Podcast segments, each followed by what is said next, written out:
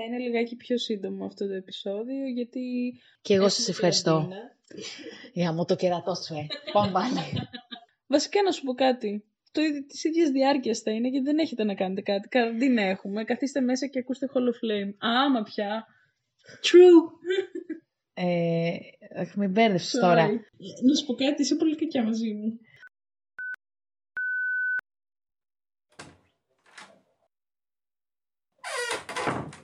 Κάτσε ρε, είμαι κι εγώ.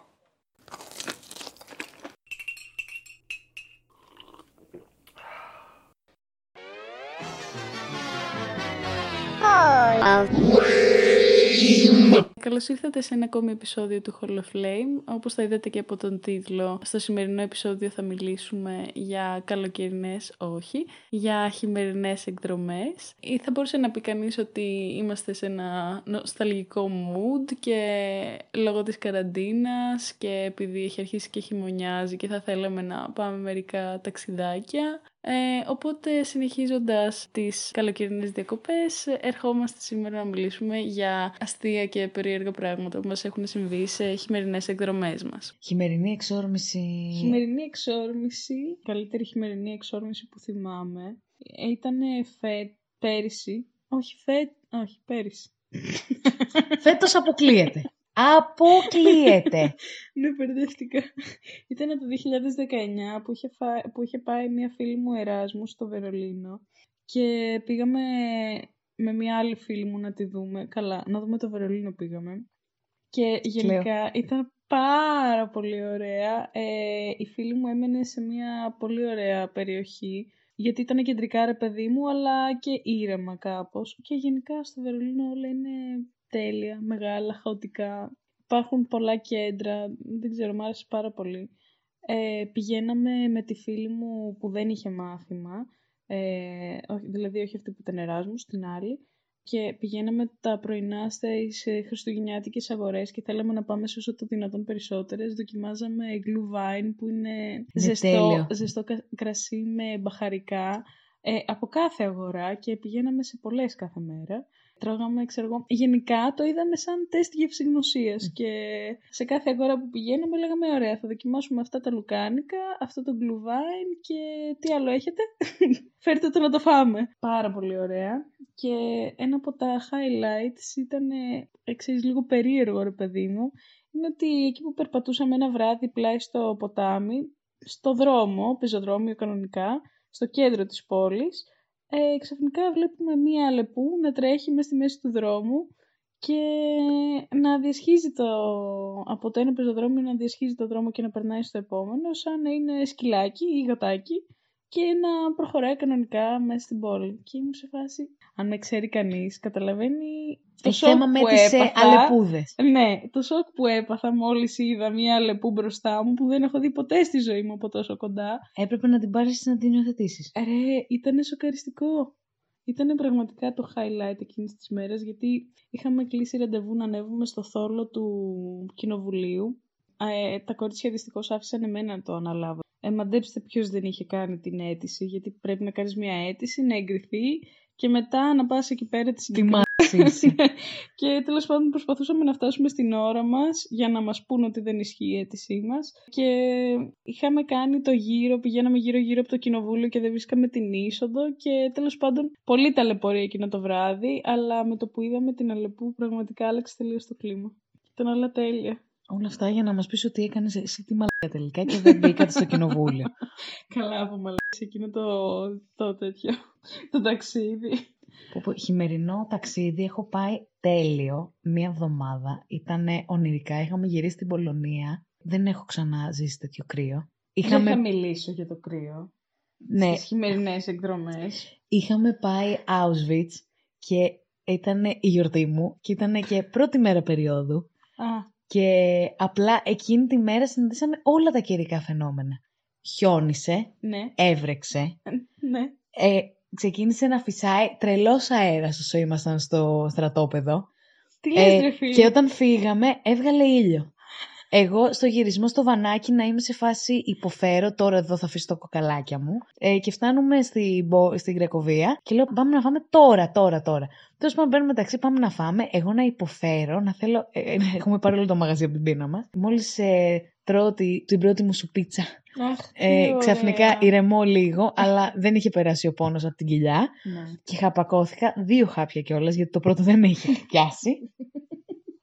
Ναι, ναι. Είχε αλλάξει χρώμα. Τα παιδιά είχαν φρικάρει και γελάγανε κιόλας που είχα τη φάτσα την, Την την άσπρη. ανήμπορη. Πω πω. Αλλά και εκεί είχαμε πάει ε, κοντά στα Χριστούγεννα γιατί ήταν ε, μέσα Δεκεμβρίου. Ε, και ήταν πάρα πολύ όμορφα γιατί είχε όλα αυτά τα Christmas markets που λες. Αχ, Πάνθυνα προϊόντα. Καλά, Μμμ. γενικά είναι πάνθυνη η Πολωνία. ναι. ε, Στο Βερολίνο δεν θα το έλεγα. Ε, στο Βερολίνο. Πληρώσαμε Άστα. για ένα τόσο λουκανικό, όχι τόσο λουκανικάκι και μία φέτα ψωμί, ούτε καν μπαν, ε, 4,5 ευρώ. Όχι, εμάς ήταν τέλεια. Ε, σε θέμα φαγητού ήταν πάνθυνη γιατί στα Christmas markets είχε και φαγητό που πουλάγανε και ξέρω είχε κάτι μεγάλα τηγάνια που τηγανίζανε, Αχ, ξέρω εγώ. Ναι, Ε, αυτά είναι σαν τέλεια. σπετσοφάι ήτανε. Ναι, ναι, αυτό είναι Και τα τέλεια. έβαζε πάνω σε δικό τους ψωμί ντόπιο. Κάτι φέτες τώρα είσαι με το Πω. κεφάλι μου. Ε, και έβαζε εσύ ό,τι ήθελες από πάνω. Σταμάτα. Και ξέρεις, μας τα δίνανε καυτά και απλά εμείς ήμασταν με γάντια, κουφιά, ε, μπουφάν για το χιόνι είχα πάρει εγώ μαζί μου, εσωθερμικό, τα πάντα, τα πάντα. Και μας το έδινε και μετά από λίγο κρυστάλλωνε. Τεχ, Τι λες ρε. Ναι, ναι, ναι, κρυστάλλωνε. Είχαμε μείνει, πάρα πολύ φαγητό είχαμε κάνει στην Πολωνία. Ε, οι σούπες ό,τι καλύτερο. Και μας άρεσαν πάρα πολύ και τα πιερόγγι, αλλά όχι τα βραστά αυτές οι αηδίες. Ε, είχαμε βρει και ένα μαγαζί που έκανε πιερόγγι ψητά. Τι είναι τα πιερόγγι; Τα πιερόγγι είναι αυτά που είναι σαν ζυμαρικό. Ναι. Δεν ξέρω να το λέω σωστά. Πώς να το διαβάσω και να το πω Α, μετά. μήπως είναι σαν ραβιόλι. Είναι αυτό, το ζυμαρι... ναι, είναι αυτό το ζυμαρικό που το καπακώνουν έτσι και μέσα έχει γέμιση Ναι, σαν ραβιόλι και το βράζουν αυτό. Οκ, Αλλά οκ. υπάρχουν και pierogi ψητά που είναι με ζύμη. Α, Και ήταν γαμάτα. σαν τυροπιτάκια. Ε, ναι, αλλά μέσα είχε, ξέρω εγώ, Κρέας ε, και τέτοια. κρέας, χ- είχε χοιρινό, πήραμε με κοτόπουλο, είχε και γλυκά. Τα γλυκά που είχαμε πάρει Α. ήταν σοκολάτα, ε, σοκολάτα φυστικό βούτυρο μπανάνα, ό,τι καλύτερο έχω φάει. Ε, Οκ. και μας τα έφερνε και με σως. Διάλεγες εσύ, Α. έπαιρνες το καθένα και σου έλεγε προτείνεται με την τάδε σως. Αναλίζα, πρέπει να κάνουμε ένα επεισόδιο με φαγητά. Ξεκάθαρα. Γιατί μόλις θυμήθηκα κάτι τέλεια ντόνατ από ζύμη πίτσας που είχαμε φάει στην Ιταλία και πραγματικά πεθαίνω. I am dying. Για συνέχισε. Για τα πιερόγγι. Ε, ναι, ήταν απίστευτα τα πιερόγγι. Άμα πάτε στην Πολωνία να, να φάτε, πιερογκάρνια λεγότανε. να ξέρετε. Και έχει σε πολλά μέρη της Πολωνίας, όχι μόνο στην Κρακοβία. Εγώ Χριστούγεννα διακοπές, θυμάμαι πρώτη πρώτη φορά που είχαμε πάει, είχαμε πάει στην Πράγα, αλλά ήμουν πάρα πολύ μικρή και είχαμε πάει με, ε, πώς το λέμε, group. Και θυμάμαι ελάχιστα πράγματα και πραγματικά θέλω να ξαναπάω στην Πράγα γιατί είναι ονειρική σαν πόλη. Πολύ όμορφη Πάρα πολύ όμορφη και Χριστούγεννα μιλάμε όλα χιονισμένα, ήταν φοβερά. Αλλά δεν θυμάμαι. Όταν είχαμε πάει Πράγα, θυμάμαι είχαμε πάει Άνοιξη. λοιπόν, και φτάνουμε, είχαμε πάει από Πολωνία συγκεκριμένα γιατί είχαμε βρει φθηνότερα αεροπορικά και θα πηγαίναμε με το πάρα πολύ αγαπημένο και not sponsor Flixbus Αχ, μακάρι Που- να ήταν sponsor το Flixbus. που πληρώνεις, ξέρω εγώ, είναι 10 ώρες ε, το λεωφορείο και πληρώνεις ε, 3 ευρώ. Όχι σαν τα ΚΤΕΛ εδώ πέρα στην Ελλάδα. Sorry.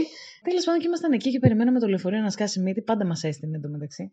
Επειδή έχω πάει τρεις φορές σε αυτό το αεροδρόμιο της Πολωνίας για να πάω Α, οκ. η Πολωνία ή γύρω-γύρω. Και πάντα είναι και σε αυτό το σταθμό των λεωφορείων. Τέλος πάντων και ήμασταν εκεί και είχε αργήσει το λεωφορείο και είχαμε πανικοβληθεί λίγο. Και λέω, «Α, κάτσε, λέω, θα πάω να ρωτήσω αυτόν εκεί πέρα τον τυπά. Πήγαινα εγώ, τον ρωτάω στα αγγλικά. Hello, are you waiting for Flixbus? Κάτι του είπα. Και μου λέει αυτός, Ναι, ναι, μαζί σας, αυτό περιμένω κι εγώ. Από πίσω όμως κατά τη διάρκεια τα παιδιά φώναζαν «Φόρτωσέ το, Αναλίζα, πάρτο για το σπίτι, κούκλος είναι, πολύ ωραίος». Όχι ρε, Ναι, ναι. ρεζίλη. Ρεζίλι και, και του λέω, «Α, εντάξει, λέω, οκ, σε ευχαριστώ». Και, και γυρίζω και τους βλέπω απέναντι τώρα την αποβάθρα να δίνουν πόνο και τους κοιτάω και τους λέω, είναι Έλληνας. Απλά χαμογελαστή, δεν άνοιξα καν το στόμα μου και το βουλώνουν, γυρίζουν πλάτη ε, και γάμα το γέλιο, οκ. Καλά, η μεγαλύτερη βλακεία που έχω κάνει έτσι ήταν σε αεροδρόμιο όταν γυρίζαμε από Ιταλία που περνάει ένας τύπος από μπροστά. Α, βασικά έχω κάνει δύο βλακείες. Η πρώτη, στο ίδιο αεροδρόμιο. Ε, η πρώτη είναι ότι περνάει ένας τύπος από μπροστά μας και εγώ θεωρώ πολύ normal να φωνάξω. Ε, ξέρω εγώ, Αλεξία, στη φίλη μου τέλος πάντων. Αυτός δεν θα ήταν ένας άσχημος τάδε, ένας συμμετητής μας. Ε, Ένας τάδε των φτωχών. και τους είδα που με αγριοκοίταξαν και δαγκώνομαι εκείνη τη στιγμή. Μου λέει φίλη μου καλά, πας καλά, μου λέει τι κάνεις, γιατί γιατί να το πεις αυτό; Και γενικά με έκραξε λιγάκι, γιατί ήταν όντως πολύ αγενές ρε παιδί μου και να μην καταλάβαινε ο άνθρωπος. Ε, και εν τέλει καταλήξαμε να είμαστε πολύ παρόμοιες θέσεις. Ε, προφανώς ήταν Έλληνες και είχαν ακούσει τι είπα. και στην ίδια... ναι, ναι και στην ίδια πτήση, στην αναμονή, ε, καθόμαστε τώρα δίπλα σε μια κυρία ε, που μιλούσε Ιταλικά με τη διπλανή της. Οπότε λέμε εντάξει, εδώ πέρα μιλάμε άνετα. Και αυτή η κυρία ανοίγει σακούλα πατατάκια και αρχίζει να μας σουλάει. Και ε, είμαστε με τη φίλη μου, που εντάξει, γνωστές κοιλιόδουλε γυρνάμε, ξέρω εγώ, κοιτάμε και αρχίζω και της λέω πω πω, τώρα εύκολα της την άρπαζα της σακούλα, ναι μου λέει και εγώ αυτό σκέφτηκα και μπορούμε να πάμε να την πάρουμε και να φύγουμε και, κάτι τέτοια. και μετά από λίγο η κυρία αυτή σταματάει να μιλάει, παίρνει τηλέφωνο κάποιος και απαντάει στα ελληνικά. και ήμουν σε φάση, μήπως να μην επιβιβαστούμε σε αυτό το τρέν, όχι σε αυτό το αεροπλάνο. Μία πάρα πολύ πρόσφατη εμπειρία μου όταν είχα είχαμε πάει Βερολίνο με τα παιδιά, με τα κορίτσια. τα παιδιά και τα κορίτσια. με τα κορίτσια, με τα κορίτσια. Λοιπόν, ήμασταν, γενικά ήταν πανάκριβα τα εισιτήρια του μετρό, δεν ξέρω αν το θυμάσαι. Ναι. Και γενικά και το τριήμερο ήταν πανάκριβο, ήταν 68 ευρώ, κάτι τέτοιο ακραίο. Ε, και εμείς κόβαμε εισιτήρια όποτε μπορούσαμε. Εμείς είχαμε βγάλει ένα 7 ημέρο που ήταν γύρω στα 45 ευρώ και ήταν πολύ καλό. Γιατί το χρησιμοποιούσαμε συνέχεια και γιατί δεν περπατιέται το Βερολίνο. Ναι, εμείς είπαμε ότι θα κάναμε low budget ε, ναι, ναι. Βερολίνο. Ναι, ναι, οπότε ήμασταν λίγο γιόλο. Τέλος πάντων, και έχουμε πάει τώρα, ούτε που θυμάμαι που γυρίζαμε και ήμασταν μέσα στο λεωφορείο. Και αυτοί οι καρδιέ έχουν και μέσα στο λεωφορείο να βγάλεις εισιτήριο. Ε, μηχανήματα. Α, λεωφορείο δεν έχουμε χρησιμοποιήσει. Τέλος πάντων και είμαστε μέσα στο λεωφορείο. Όχι, χρησιμοποιήσαμε. Αλήθεια. Mm-hmm. Έλα ρε. Καλά, ε. είχαμε το εβδομαδιαίο όλα, ναι, τέλος πάντων. Τέλος πάντων και λέω: Ωραία, λέω, επειδή είναι τέσσερις τάσεις τώρα, μην πληρώσουμε 2 ευρώ που είναι το εισιτήριο. Λέω: Θα κάνω εγώ ότι ψάχνω λεφτά, ότι και τα λοιπά, λέω, για να βγάλουμε τη εισιτήρια. Ναι. Τέλος πάντων και με είχε πιάσει και η μαλακία μου εμένα εκείνη την ώρα. Ήμασταν και από την αφαγία και κάνω: Α, πού είναι, λέω, μήπως εδώ βγάζουμε εισιτήρια, μήπως εκεί, χαχαχά, χουχού, γιατί θεώρησα ότι είμαι στη Γερμανία και δεν με καταλαβαίνουν γιατί μιλάω ελληνικά και κάνω σαν Συνεχίζουν και οι φίλοι μου και κάνουν και εκείνοι. Α, μήπως βγάζουμε εδώ, εδώ να δείχνουμε άκυρα πράγματα. Το τζάμι, τον κάδο. ναι, ό,τι να είναι, ό,τι να είναι. Ή αυτό που χτυπάει τα εισιτήρια. Ναι. Τέλος πάντων και λέω, Α, μάλλον εδώ λέω βγάζουμε. Και κάνουμε ότι παίζουμε με τον υπολογιστή εκεί, με το ναι. μηχάνημα. Ε, μετά από λίγο είχαμε και ε, έναν ο οποίος έκανε εράσμου εκεί, φίλος ε, φίλης μου που είχα πάει μαζί της ε, ναι. Βερολίνο, τον οποίο ό,τι πρόβλημα κι αν είχαμε, τον παίρναμε τηλέφωνο. τι να κάνουμε εδώ, τι να κάνουμε εκεί, μπλα μπλα μπλα, ας το πούμε Πέτρο. Ε, Πέτρο το ένα, Πέτρο το άλλο. Τον είχαμε πρίξει. Τέλος πάντων και λέω, Α, λέω, ε, ρε, εσύ πρέπει να πάρουμε τον Πέτρο να τον ρωτήσουμε. Και δεν βγάζω το κινητό μου να το κάνω Χαχα, να φανεί αληθοφανές. Σαν καλέ που είμαι, βγάζω το χέρι μου και κάνω ότι αυτό είναι κινητό και ότι καλό τον Πέτρο. Και λέω, έλα ρε Πέτρο, είμαστε μέσα σε ένα λεωφορείο και δεν ξέρω πώς βγάζουμε εισιτήρια. Και γελάνε τα κορίτσια που κάνω εγώ, σαν ηλίθια. Και μετά από λίγο, ο διπλανός μας, ο οποίος μας κοίταζε, λέει, κορίτσια, θέλετε να σας βοηθήσω. Εγώ, κυρία, συνέχισα και λέω, έλα σε κλείνω, θα μας βοηθήσει ένας καλός κύριος. Κατεβάζω το χέρι μου.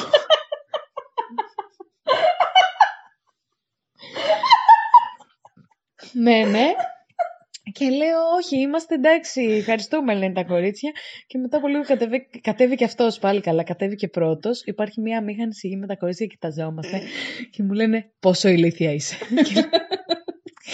μακάρι να ήξερα. Μακάρι να ήξερα. Μετά, πριν κάνουμε μπαίναμε μέσα στο κάθε λεωφορείο, γενικά εκεί πέρα που υπήρχε κόσμος, έλεγα Είναι κανένας Έλληνας εδώ, εδώ είναι κανένας Έλληνας; Ωραία, ναι, ναι, ναι, όταν δεν απαντούσαν, έλεγα τη μαλακία. Ξεστήλα, ρε φίλε. Αχ, ρε. Εν τω μεταξύ είναι τόσο πολλοί Έλληνες στο, στο εξωτερικό που ε, δύσκολα και πάντα θα πετύχεις. Πάντα ναι, θα ναι. πετύχεις κάποιον. Τώρα που είπε Βερολίνο, ρε φίλε, μπορώ να μιλάω για το Βερολίνο συνέχεια. Άλλη τέλεια ανάμνηση είναι που είχαμε πάει στο σπίτι μιας φίλης της φίλης μου από το Εράσμους, Ιταλίδα αυτή, και είχαμε μαζευτεί τώρα 10 παιδιά, 15, όχι 10, ε, είχαμε φτιάξει, ξέρω εγώ, εμείς τζατζίκι, πήραμε μια φέτα και την κάναμε ψητή με μέλι και σουσάμι και τέτοια. Οι άλλες είχαν κάνει πίτσα ε, και κάτι άλλο που δεν θυμάμαι. Και γενικά είχαμε, είχε ένα πιάνο ας πούμε και έπαιξε ένα παιδί που ήταν εκεί πέρα, τα παιδιά του Πειραιά και κάθε φορά που ακούω τα παιδιά του Πειραιά θυμάμαι το Βερολίνο. Και γενικά ήταν τόσο Αυτό ωραίο. του Πειραιά, όχι του Βερολίνου. Ε, ναι, αλλά εντάξει, αυτός ήταν Έλληνας, μετράει. Η Αλεξία ήταν από τον Πειραιά. Noise. Τι άλλο, και κάτι άλλο ήθελα να πω για το Βερολίνο. Α, ναι, και άλλο στο Βερολίνο. Παιδιά, τα μπαρ και τα κλαμπ στο Βερολίνο είναι ό,τι καλύτερο έχει φτιαχτεί στον κόσμο. Ε, Είναι πραγματικά το μέρος που θέλω να πηγαίνουν που πραγματικά το χαίρομαι που πάω σε μπαρ και σε κλαμπ. Ε, σε όλα τα υπόλοιπα δεν το χαίρομαι. Αλλά στο Βερολίνο ήταν υπέροχα. Είχαμε πάει σε ένα μπαρ. Μη λες ότι δεν το χαίρεσαι αφού τώρα έτρεχες να προλάβεις να πιεις το τελευταίο σου ποτάκι μέχρι Έλα τις 12. μωρέ, ήπια μια λευκή σαγκρία στο σπίτι και το κάναμε θέμα. Ναι, τα μπαρ στο Βερολίνο είναι υπέροχα. Καταρχάς μπαίνεις μέσα σε μπαρ και δεν ξέρεις τι να περιμένεις. Για Εμείς δεν παράδειγμα. προλάβαμε να πάμε ρε γάμο. Α, ναι, άκου τώρα σκηνή. Μας λέει η φίλη μου, θα πάμε απόψε σε ένα μπαρ, ξέρω εγώ, που έχουν βρει τα παιδιά. Ε, δεν έχω ξαναπάει εκεί πέρα, μας λέει, αλλά ωραία θα είναι. Τέλος πάντων, προχωράμε, το βρίσκουμε. Ε, είχε δύο ορόφους. Ο κάτω όροφος ήταν πολύ φωτισμένος, ε, είχε τραπέζια, ρε παιδί μου, άνθρωποι έτρωγαν, ήταν τύπου μπιραρία. Μας λέει τα παιδιά έχουν κάτσει πάνω και λέμε εμείς οκ, ανεβαίνουμε πάνω και ξέρεις, περιμένουμε ότι θα υπάρχει αντίστοιχο κλίμα με το κάτω. Οπότε ανεβαίνουμε, σκοτεινιά παντού, δεν έβλεπες από τους καπνούς, είχε άλλο μπαρ διαφορετικό και γενικά ήταν τόσο underground, ήταν σκέψου αυτό σαν ένα παλιό διαμέρισμα που έχουν γκρεμίσει μερικά ανοίγματα στους τοίχους, ούτε καν ολόκληρους τοίχους. Και για παράδειγμα μπορεί να καθόσουν εσύ στο ένα δωμάτιο ε, σε ένα καναπέ και ακριβώς από πίσω σου να υπήρχε κάποιος άλλος που καθόταν στο άλλο δωμάτιο αλλά να μπορούσε να τον δεις γιατί είχε μία τρύπα στον τοίχο, μεγάλη, Κλαίω. σαν παράθυρο. Ή για παράδειγμα στο διάδρομο ήταν ένας ε, μεγάλος καναπές που χαμουρεύονταν κάποιοι και εσύ περνούσες ξιστά στον τοίχο για να μην τους ενοχλήσεις.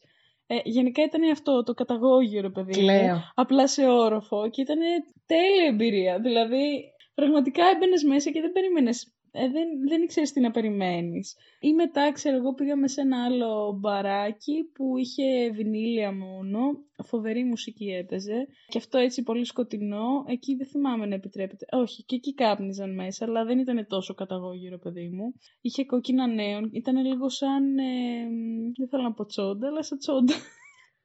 Και είχε πάρα πολλά ζευγαράκια σε αυτό το μαγαζί που φασώνονταν. Τύπου ήθελα να πάω τουαλέτα κάποια στιγμή και χτύπησα για να μπω και απλά ήταν εγκατελειμμένοι γιατί κάποιοι κάνανε σεξ μέσα στην τουαλέτα και εντάξει συμβαίνει και στην Ελλάδα αυτό ρε παιδί μου. Wild το Βερολίνο. ναι, ναι, πάρα πολύ. Ή ξέρω εγώ ένα βράδυ πήγαμε σε ένα κλαμπ που ήταν μόνο καραόκε και είχε δωματιάκια που έκανες καραόκε με την παρέα σου. Τέλειο. Φοβερό, φοβερό. Τέλειο. Ξελαριγκιαστήκαμε και δεν είχαμε και φωνή γιατί είχε κλείσει από το κρύο. Ε, και είχε και ένα μεγάλο χώρο, σαν αναμονή ρε παιδί μου, που είχε και show και μπορούσες να σηκωθείς να τραγουδήσεις εκεί πέρα μπροστά σε όλους, μόνος σου με την παρέα σου.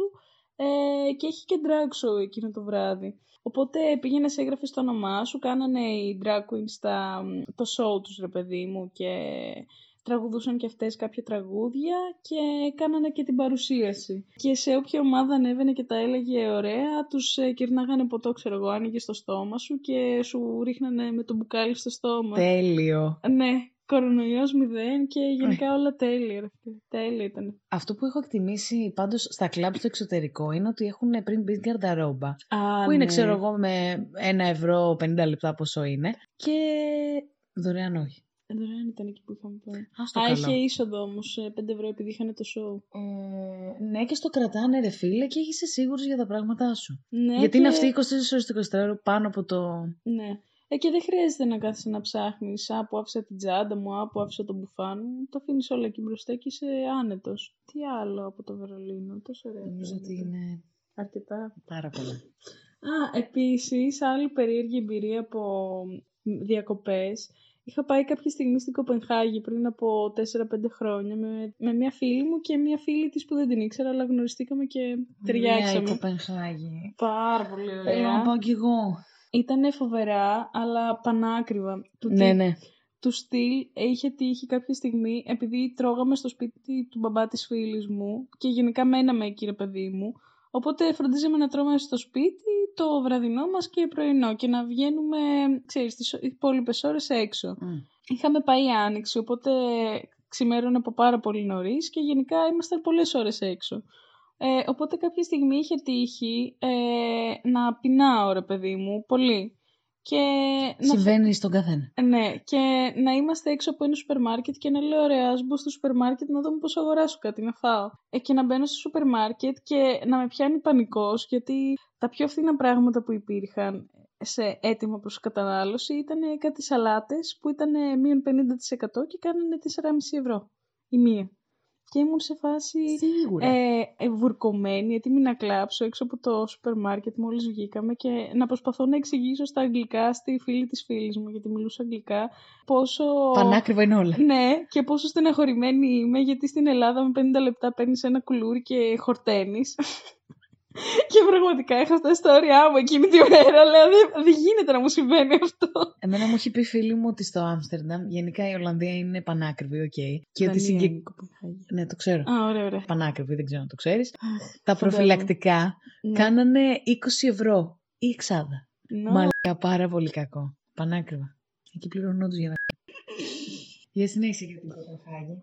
Α, ναι, και ένα περίεργο μέρος που είχαμε πάει είναι η Κριστιάνια, Κριστιάνα, κάπως έτσι λέγεται, που είναι σαν μια συνοικία μέσα στην πόλη, η οποία αποτελεί ουσιαστικά διαφορετικό κρατήδιο, είναι αναγνωρισμένο από την Ευρωπαϊκή Ένωση και άκου τώρα πώς δημιουργήθηκε αυτό. Σε αυτή την περιοχή είχε γίνει κάτι σαν κατάληψη, ρε παιδί μου, από ανθρώπους έτσι λίγο πιο περιθωριακούς, ε, για πολλά χρόνια και γενικά κάποια στιγμή ήταν αυτοδιαχειριζόμενο και τους το είχε παραχωρήσει το κράτος και μετά το κράτος έλεγε ε, ότι πρέπει να υπάρξει κάποιος θεσμός ας πούμε. Αυτοί λέγανε ότι όχι δεν θέλουμε θεσμό και εν τέλει κατέληξαν στο ότι αναγνωρίστηκαν από την Ευρωπαϊκή Ένωση ως κάτι διαφορετικό της Κοπενχάγης και της ε, Δανίας γενικά. Ε, και ουσιαστικά τι συμβαίνει μέσα στην Κριστιανία.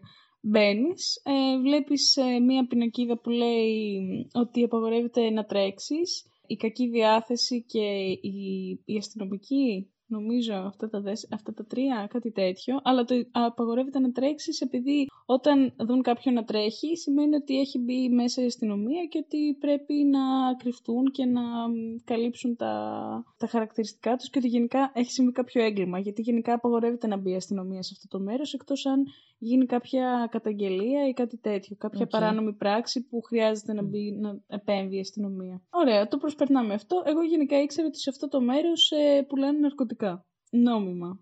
Ε, και είχαμε πάει για να δούμε πώς είναι βασικά. Οπότε ήταν πάρα πολύ περίεργο, γιατί ήταν stand τύπου σκέψου ατομικά περίπτερα. Δηλαδή, χωρούσε ένα άτομο. Είχε γκισέ. ναι, αυτό ακριβώς. Ήταν γκισέδες, οι οποίοι οι περισσότεροι ήταν ντυμένοι γύρω-γύρω με ψεύτικα φύλλα, τύπου σαν γυρλάντα. Οκ. Αν θυμάμαι καλά τώρα, θυμάμαι πάρα πολύ έντονα αυτό με την γιρλάντα την, ε, τη φυλλωσιά. Ε, και στα περισσότερα από αυτά οι άνθρωποι που ήταν μέσα ήταν με γάντια, ε, ενώ μαύρα γάντια, full face. ε, Από τότε προσέχαν για τον κορονοϊό. ναι, ναι, σίγουρα. Όχι, απλά έκρυβαν με οποιονδήποτε τρόπο τα χαρακτηριστικά τους. Δηλαδή ήταν ντυμένοι από την κορφή ως τα νύχια, οι περισσότεροι. Φορούσαν γυαλιά και τα λοιπά, ώστε να μην μπορούν να αναγνωριστούν. Ε, και γενικά είχαν ε, κανονικά τιμές, ξέρω εγώ. Δηλαδή είχε μπισκοτάκια, είχε διάφορα χόρτα. Νομίζω πουλούσαν ελαφριά ναρκωτικά, δεν ξέρω αν πουλούσαν και ξέρω εγώ Του έστελνες μηνύματα. Ποιο ήθελες. Θέλω το ένα, το Όχι. δύο και το τρία. όχι, όχι, πήγαινα κανονικά στον Κισέ. Πώς πας στα. Βασικά ήταν ακριβώς σαν παιδική χαρά. Όχι παιδική χαρά, σαν Λούνα Πάρκ Μμ. που έχουν τους Κισέδες σε κάθε παιχνίδι. Απλά αντί για παιχνίδια και μάρκες πουλούσαν ναρκωτικά. Σαν παιχνίδια λέει. ναι. Τι ωραία. Και, αλλά γενικά σαν ε, περιοχή ήταν πολύ ωραία γιατί είχε παλιά κτίρια, είχε μ, μια μεγάλη λίμνη, ήταν σαν πάρκο ρε παιδί μου. Απλά στην είσοδο είχε και... ξέρω Απλά ήταν εγώ, εμπαφόπαρκο. ναι, στην είσοδο είχε και ξέρω εγώ 50-60 γκισέδες που πουλούσαν διάφορα πράγματα.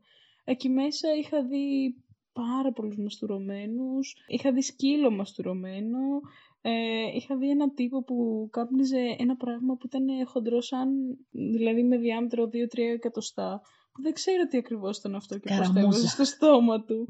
Ε, και γενικά ήταν πάρα πολύ εμπειρία, ρε παιδί μου. Σκέψου, μας είπε ο μπαμπάς της φίλης μου ότι πήγε με τη γυναίκα του και έτσι μάθαμε για αυτό το μέρος. Αλλά φαντάζομαι ότι είναι γνωστό γενικά στους ε, κοπενχαγιώτες.